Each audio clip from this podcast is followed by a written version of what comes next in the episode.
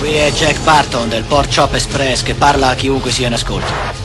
Come dicevo sempre alla mia ultima moglie, io mi rifiuto di guidare più veloce di quanto possa vedere e a parte questo è solo questione di riflessi.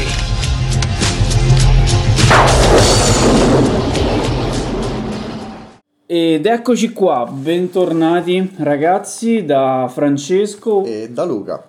E allora, siamo qui per la quarta puntata del podcast che si chiama Supposti di cinema. Ci ho pensato un attimo. Dici, C'è stato un, c'è stato un momento di esitazione.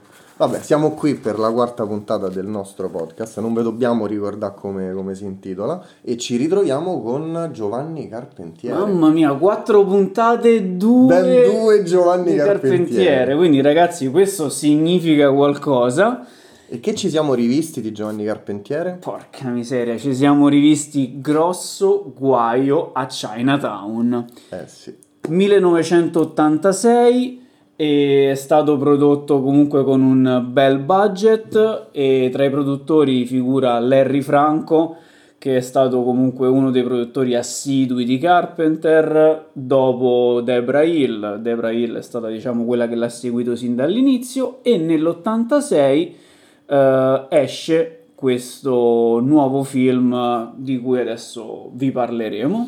Eh, abbiamo inizialmente avuto mh, non difficoltà a trovare informazioni, però pensavamo che non avremmo mh, avuto abbastanza aneddoti su Grosso Guai a Chinatown. Sì. Ci siamo ricreduti, è bastato fare una ricerca più approfondita.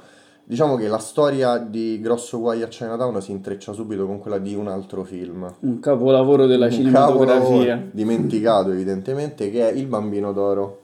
Per quelli che non l'avessero visto, E tutti diranno: Bene. Bambino d'oro, ma qual è? È il film eh, con ehm, Eddie Murphy, eh, è quello orientale, cioè quello che ci ricordiamo come quello vagamente ori- asiatico. Orientaleggiante. E, mm, e sostanzialmente è ehm, il soggetto che viene proposto per primo dalle nostre ricerche. A Giovanni Carpentiere. Esatto. Giovanni Carpentiere però che fa? Lo rifiuta per dirigere Grosso Guai a Chinatown. Esatto, gli dà proprio sta botta. E questa infatti è la ragione perché abbiamo voluto accostare questi due film, anche per la tematica che vi diremo dopo. Però sì, tutto parte dal buon Giovanni Carpentiere che gli viene proposto questo progetto eh, con protagonista Eddie Murphy e proprio per il protagonista lui non era convinto, non era convinto che Eddie Murphy eh, centrasse bene in quel film, che potesse magari lavorare bene con lui e quindi decise di lasciare, cioè di non prendere proprio in considerazione il progetto, riciccerà fuori però nello stesso anno per fare Grosso Guai a Chinatown. Esatto, i due soggetti sono simili e mm, sceglie questo secondo progetto il nostro buon Giovanni Carpentiere. Ehm, E come abbiamo letto ci abbiamo una nota, perché ovviamente noi ci dotiamo di note, abbiamo pagine e siamo pieni di pagine. fogli. E a lui, a Luchetto, gli piaceva eh, molto una, una nota che era appunto eh, questo film, cioè è stato eh, scritto con un occhio praticamente al misticismo orientale e, e a- però allo stesso momento alla sensibilità moderna comunque. Sì, diciamo che eh, condividono, abbiamo detto, il soggetto, questi, questi due film, che è appunto il fascino per eh, il misticismo orientale, dicono i due sceneggiatori di, di Grosso Guai a Chinatown. Eh, vabbè, in realtà è un po' sfortunata la sceneggiatura di Grosso Guaio. Quella originale quantomeno. Quella originale viene scritta da due neofiti, mm, un fotografo e un suo amico, non mi ricordo i nomi, No, eh, no, non ci dimenticati interessano. penso, non ci interessa. Quindi prima sceneggiatura che eh, però ecco eh, viene acquistata ma i produttori stravolgono immediatamente. Eh, doveva trattarsi di un western Sì, alla fine dell'Ottocento. ambientato nella San Francisco di fine Ottocento con influenze orientali. Con elementi, con esatto, elementi. fantasy orientali. Per cui, insomma, chissà che, che sarebbe potuto essere, però la produzione stile non piaceva. La, la cosa che, eh, diciamo, la produzione voleva era che l'ambientazione fosse moderna, quindi la San Francisco moderna. Gli danno pure una possibilità di riscrittura, Però questi non ce la possono fa e quindi gli tolgono il progetto dalle mani e lo affidano a uno script doctor Mm, che eh, appunto fa rianima gli script quando stanno per morire. E quindi questo Richter ci rimette le mani e mh, praticamente non dico che capovolga il- la sceneggiatura però insomma la stravolge Come quasi sempre quando un completamente progetto passa di mano, quando arriva il dottore degli script, vabbè, è inevitabile, quindi diventa un'altra cosa. Inizia la produzione e qual è la prima scelta di, eh, di John Carpenter? ovviamente eh. Kurt Al, Russell quinto anche lavoro- se al quarto lavoro insieme in questo film. Avevano fatto Elvis, cinque. il Re del Rock, poi avevano fatto mh, eh, Fuga da New York e La Cosa, e infatti questo è il quarto, che e poi faranno Fuga da Los Angeles, che è il quinto. Cinque lavori insieme. Dicevi però, anche se alla produzione neanche questo sta tanto bene, perché forse veniva anche da qualche flop. Ma poi ancora non tra- era sta star, lui verso la fine degli anni 80, primi anni 90, forse verrà proprio consacrato come una star. Infatti si era pensato inizialmente al mitico Clint Clint Eastwood. Eastwood e a Jack Nicholson, nomi importanti. Sì, sì, sì, però entrambi erano pieni di lavoro. Ciao, hanno rifiutato la parte, quindi la produzione diciamo che aveva grandi idee per questo film, poi vedremo che però ha fatto tante cazzate. Ma secondo me comunque è meglio pure così, ma pensa Grosso Guaio Chinatown fatto con Jack Nicholson, che è un attore da Madonna, è uno degli attori miei preferiti, ma avrebbe potuto fare qua a Sì, parte queste, Jack Nicholson. Queste so le domande che, che te fai sempre no, di, di fronte a, a certi fatti. a- mm, cioè, come, come sarebbe andata se avesse detto di sì Jack Nicholson? Questi sono tutti aneddoti che in effetti poi ti suscitano incredibili riflessioni. Sì, cioè, è andata come doveva andare, Callaghan, probabilmente. cioè. È andata come doveva andare. A proposito dell'ispettore Callaghan, poi ricordami che c'è un, un- un aneddoto Ah, ok, cercherò di ricordarmi. eh Sì, ricordatemi pure voi. E quindi non ci perdiamo in chiacchiere. Ehm, alla fine viene scelto il buon Kurt Russell che, e anche questo è un aneddoto che nessuno di, di noi due conosceva, che rinuncia a Highlander. Ah, grandissimo. Allora pure qui si tratta di scelte, è andata come doveva andare, però insomma eh, Highlander è stato un successo per Eh, sì. Christopher Lambert, per Sean Connery. Eh sì, anche lì infatti. Highlander con Kurt Russell. Chissà, Chissà. eh, qui sei più, come dire... Qui forse ce lo posso vedere di più. Però coso, cazzo, Christopher Lambert è un cristone, cioè sa proprio de... sa proprio da Highlander, capito? No, è vero, è vero.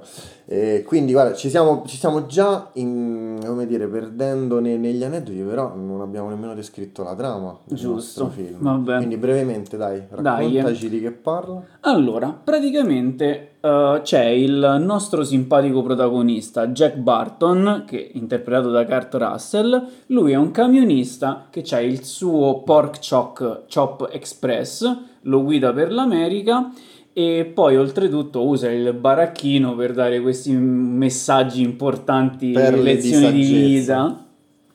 E, e quindi una notte buia e tempestosa, lui si ritrova a viaggiare a San Francisco e tutta la notte gioca a carte, a dadi con i cinesi perché comunque va a Chinatown e poi eh, si siede al tavolo comunque con un amico di, di vecchia data che è eh, Wang e giocano fino al mattino, poi alla fine lui deve ridare una somma di denaro, Wang a Jack Barton, a Kurt Russell, e allora lui dice, vabbè, ti scorto io a prendere questi soldi, e però il suo amico cinese dice, sì, però prima devo andare all'aeroporto a prendere la mia ragazza. Fammi sto favore, andiamo a.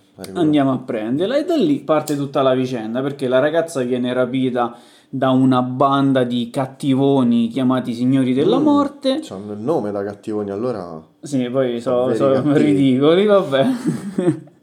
che vogliono venderla come schiava sessuale e anche perché ha gli occhi verdi, quindi diciamo che è una prelibatezza, una cinese dagli occhi verdi. Sì, in effetti mai viste. Pure se è incesso, eh. Basta che Basta che c'è gli occhi verdi, poi mm, sì, sì, Ok. sì. E quindi nel tentativo di salvare la ragazza loro si imbarcano in questa avventura tra bande rivali. nel- Scontri tra, esatto, tra bande rivali nella Chinatown di San Francisco.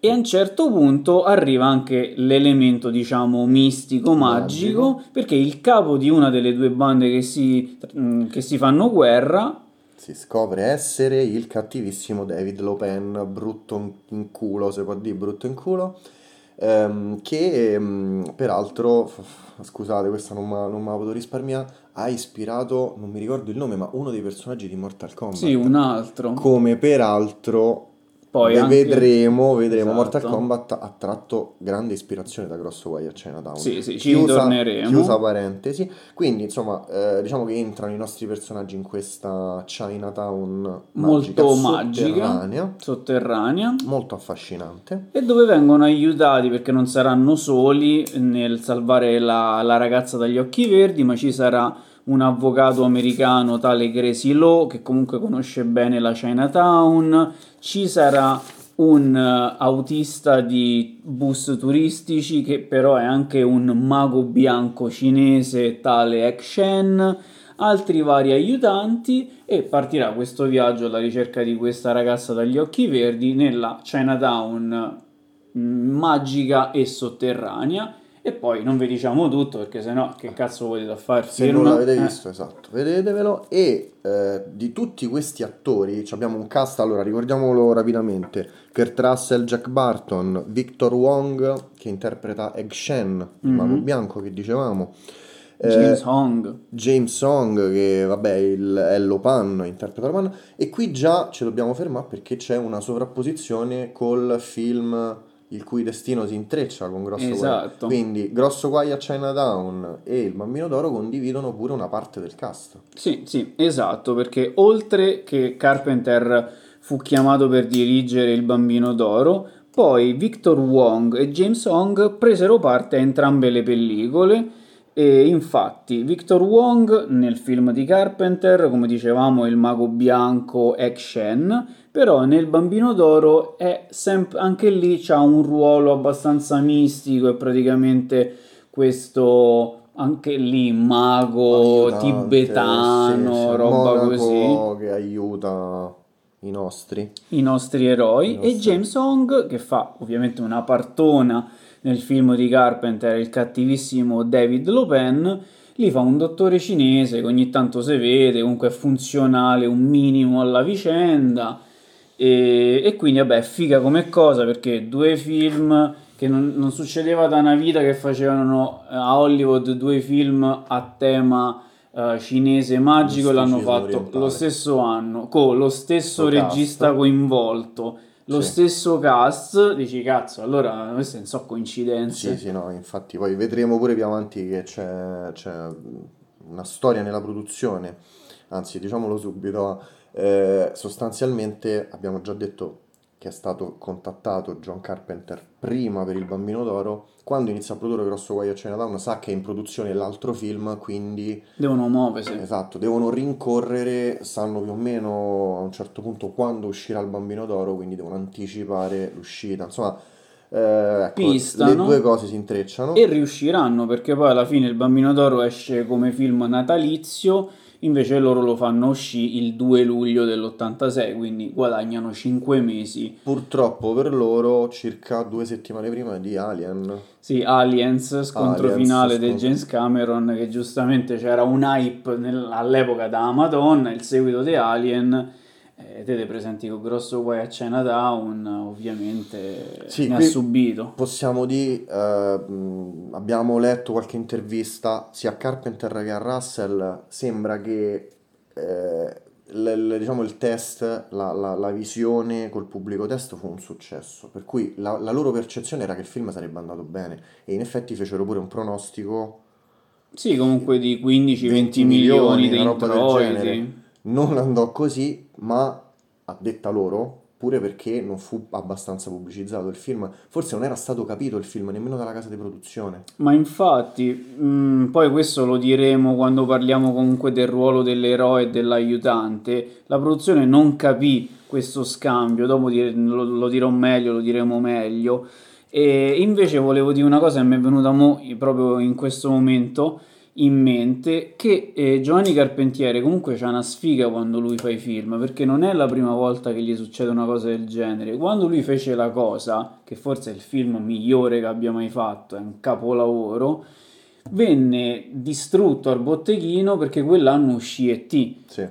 Quindi, cioè, lui fa un film su comunque sui mostri, esce il film comunque con l'alieno buono, cioè ogni volta poraccio C'ha gli dice male. che scontrasse con dei, dei giganti. Mm-mm.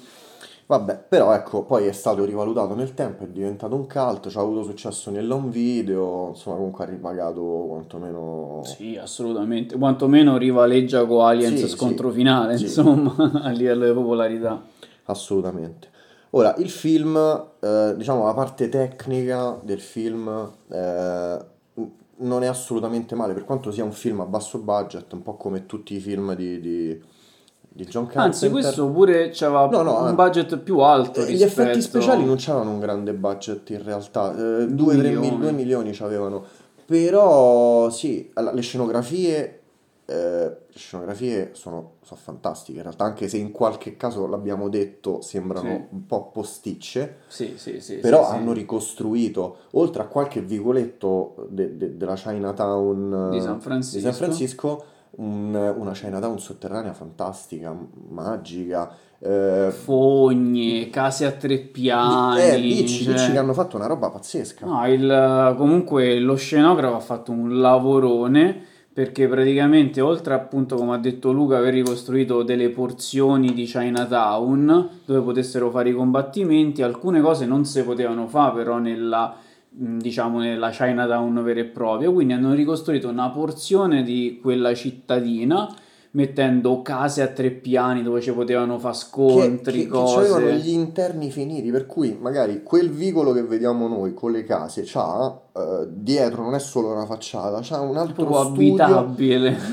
Quindi completa, completa di fognature, completa di, Fognature. di- di sotterranei perché dovevano poter girare una serie di scene con gli effetti speciali. I combattimenti erano più semplici da girare così, quindi in quegli interni. Insomma, No, un lavoro- lavorone, un lavorone che forse appunto non è stato valorizzato dai critici come sarebbe dovuto essere, insomma. Sì, sì, ci stanno questi elementi orientali, affascinante ovviamente, eh, e poi parleremo pure di quello, ehm, è un po' la sintesi, la percezione occidentale di certe cose, di, di certe- Sì. di, di un immaginario eh, orientale, però belle, bellissime. Gli effetti speciali, mh, abbiamo detto, non c'hanno tanti quello, soldi, non la tanti so soldi. Sì, sì, sì, sì, infatti per gli effetti speciali praticamente venne chiamato eh, uno che se n'era andato dall'Industrial Light Magic, che insomma negli anni 80 non è che era proprio una casa di effetti speciali di seconda mano, era il, forse top il del top top. del top topper che potessi trovare.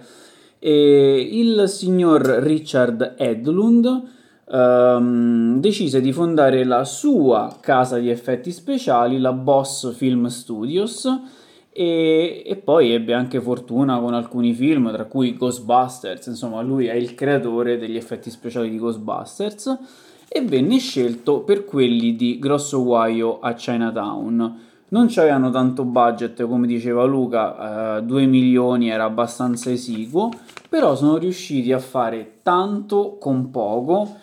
Eh, forse uno degli esempi più importanti è questa testa occhio che doveva essere mossa da 10-15 persone, era, mm, non era nemmeno un, animatronic, comunque era un pupazzo Sì, praticamente. sì, in realtà era un Sì, animatronic animatronic. molto complesso che aveva sti... quella era l'epoca dei marionettisti, cioè di questa figura professionale scomparsa che manovrava sti aggeggi e c'erano tipo 5 persone per Sì, non so quanti ce n'erano, perché c'aveva un sacco Occhi, di occhi, occhi. poi dalla bocca uscivano altri occhi, quindi insomma era complicato solo E da farlo muovere. Solo cioè. quello costò tanto, fu difficile da realizzare e ho letto pure che la tecnica di ripresa ehm, fu particolare. Non, non- non- non- non mi ricordo che sono Come, rimasto però, particolarmente insomma. colpito da quella scena, però fu realizzata anche la ripresa in un modo fatto ad hoc. Eh, forse per dargli la profondità nei movimenti, chi lo sa, boh. Però insomma è, ecco,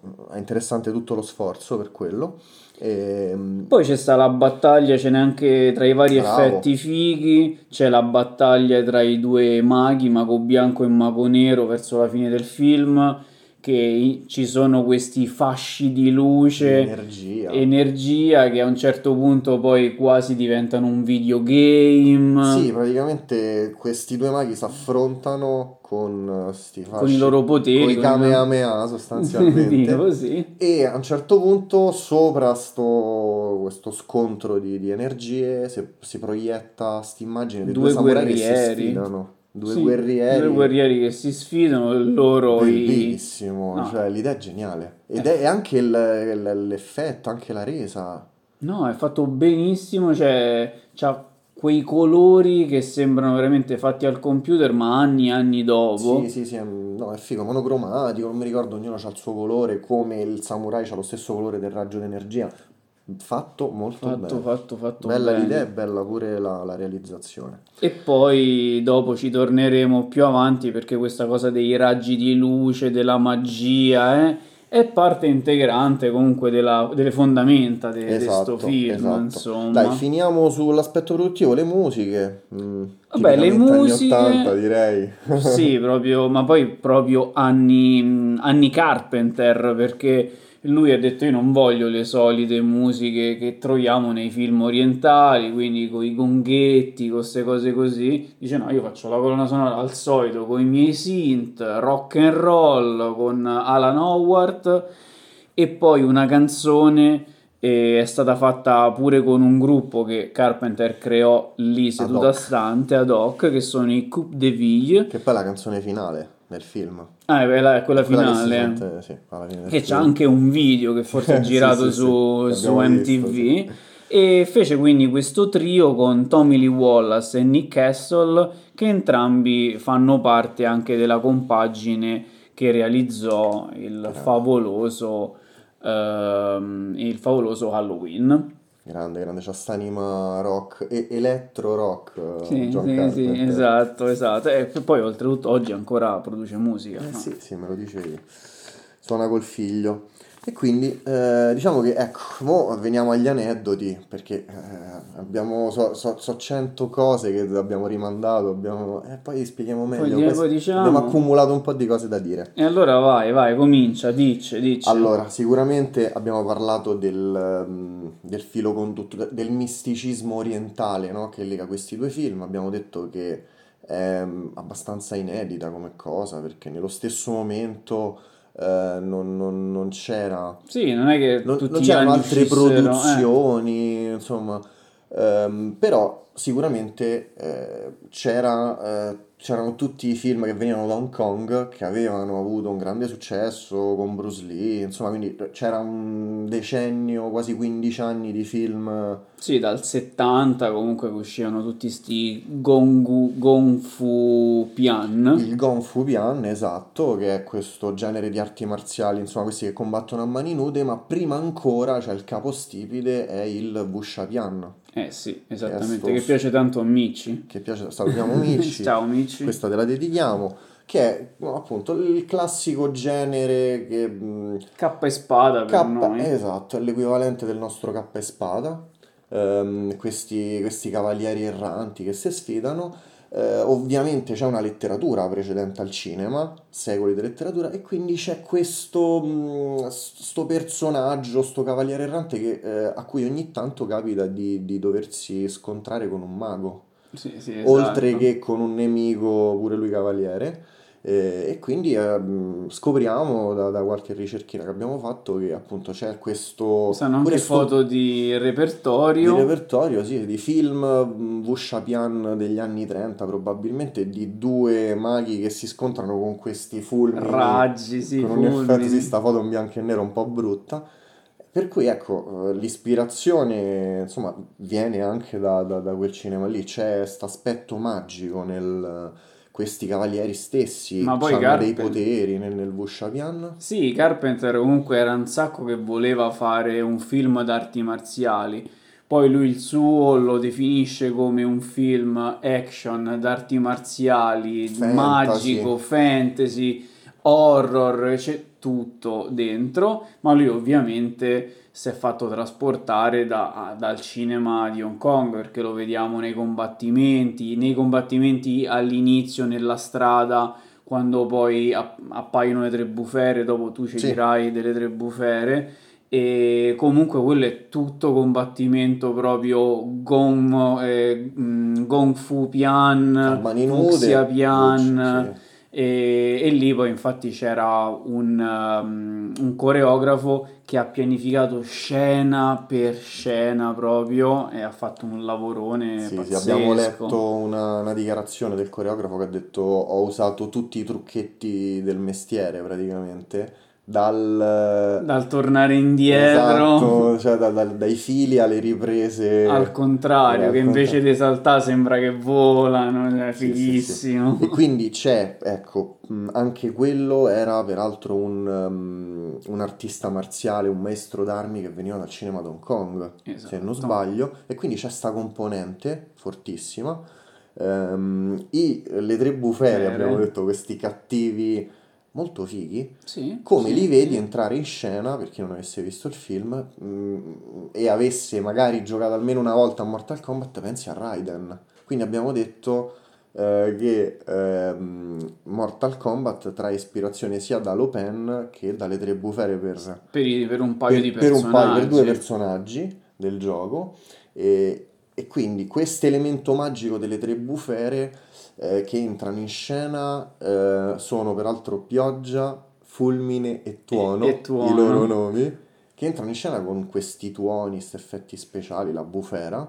ehm, e insomma, appunto rimandano tanto a, a- a questo Sì, a questo a- tipo di cinema, di di, magia, esattamente. di Insomma. mitologia. Questi e- tre personaggi abbiamo scoperto che mh, sono la copia eh, di tre assassini di una serie TV giapponese. Ah, ah, quindi quindi un po', un po' alla. Tarantino qui, insomma, cioè comunque è rubacchiato, sì, sì, ci sta, ci sta. Esatto.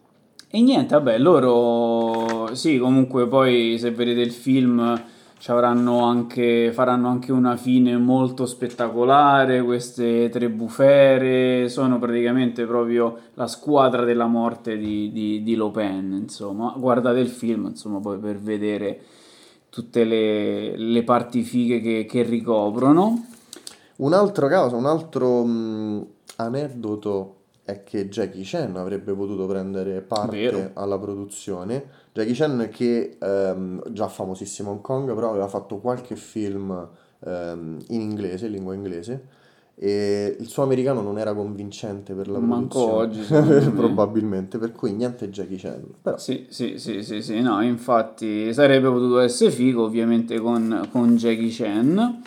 E poi io invece appunto, visto che parliamo di, di combattimenti di arti marziali, eh, oggi non abbiamo molto da dire sull'interpretazione, infatti come vedete ci stiamo spendendo molto sugli aneddoti. C'è una cosa interessante però del, eh, del rapporto dell'eroe e, del, e dell'aiutante, che praticamente di solito nei film l'eroe appunto è quello bianco, almeno nei film di Hollywood, e poi ci sono comunque delle partecipazioni degli aiutanti a volte eh, di, di origine asiatica e che mh, praticamente aiutano solamente l'eroe a, a vincere e a essere tro- trionfatore. Qui la visione di Carpenter è proprio il contrario, come spiega anche Kurt Russell in un'intervista.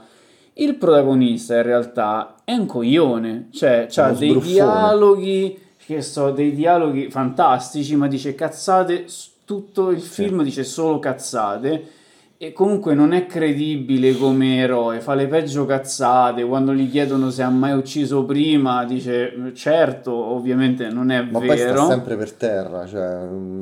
non- quando, quando è il momento di essere eroe, tipo gli cascano i sassi in testa. Esatto, e lui viene messo fuori gioco verso le scene finali. Quindi qui è il contrario, qui non è lui il vero eroe, in realtà è il suo amico cinese che è quello che porta Esatto. avanti la vicenda e lui gli dà una mano.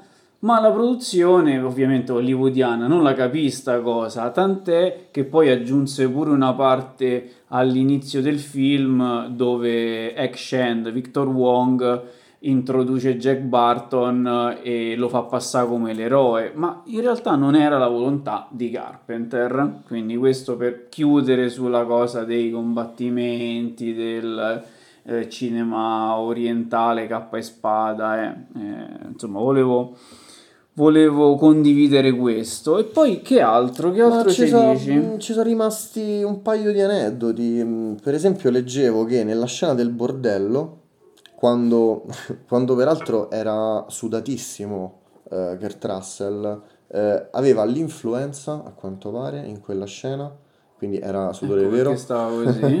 Ed era vestito eh, con lo stesso abito che aveva addosso nella Fantastica Sfida, un film che non ho visto. di di Zemeckis, Robert mi Zemeckis. E allora quello tocca recuperarlo perché Così vediamo il comple- Kurt Russell col, con lo stesso completo di, di Grosso Guai a Chinatown. E poi una cosa figa che ho letto è che invece la protagonista, eh, bellissima attrice, eh, Kim Cattrall, Ah, figa sta cosa, sì. Praticamente lasciava il set alle 4.30 tutti i giorni perché doveva recitare in una produzione teatrale, in una... E poi Chekhov, quindi in manca di una cosa pièce di- leggera. Sì, era Le tre sorelle di Chekhov e quindi dice che dovette spiegare ai capi della produzione chi era Chekhov. Pensate che ignoranza. Questi non avevano idea. E dice proprio: La mia carriera cinematografica ha sovvenzionato quella teatrale. Se avessi fatto solo teatro avrei dovuto fare la cameriera, ma io non volevo fare la cameriera. Giustamente. ha, preferito fare i film con John Carpentiere. E a me invece eh, piace una cosa che appunto ho letto proprio questa sera, che è quello del bus turistico che non conoscevo, che praticamente il mezzo che guida Action, Victor Wong, in realtà è proprio un furgoncino giallo del 36 che veniva utilizzato per i giri turistici nello Yellowstone National Park. Se lo fecero dare, è stato tinto di bianco, ricoperto con varie scritte, insomma, per fargli fa bus turistico di Chinatown. Quindi assolve il suo compito sul set, viene pure sparato, gli rompono i vetri, succede un macello. Finisce il film, glielo riportano allo Yellowstone National Park, lo ridipingono e da lì quello continua a lavorare Sì, ancora sì, oggi sì. a vedere, porta i turisti a vedere questo Old Faithful, Fantastico. E, che è un È stato geyser. ribattezzato pure Hollywood, una cosa del genere, perché insomma, è, è ricordo de- dell'esperienza hollywoodiana. Cazzo, comunque, a. Yellowstone Park c'hanno... C'hanno lo stesso pulmino di Grosso Guai a Chinatown. No, no, figa, figa sta cosa. E niente, vabbè, ci stanno altre note, però comunque, ragazzi, grosso guai a Chinatown. Se non l'avete visto, come diciamo sempre quando recensiamo un film, vedetelo, perché è un film, ecco, mm, questo adesso pure mi è venuto in mente, è un film che se lo vai a sviscerare non è perfetto manco per niente, nel senso che la trama ha dei buchi clamorosi che se uno lo vede con occhio clinico dice ma non funziona.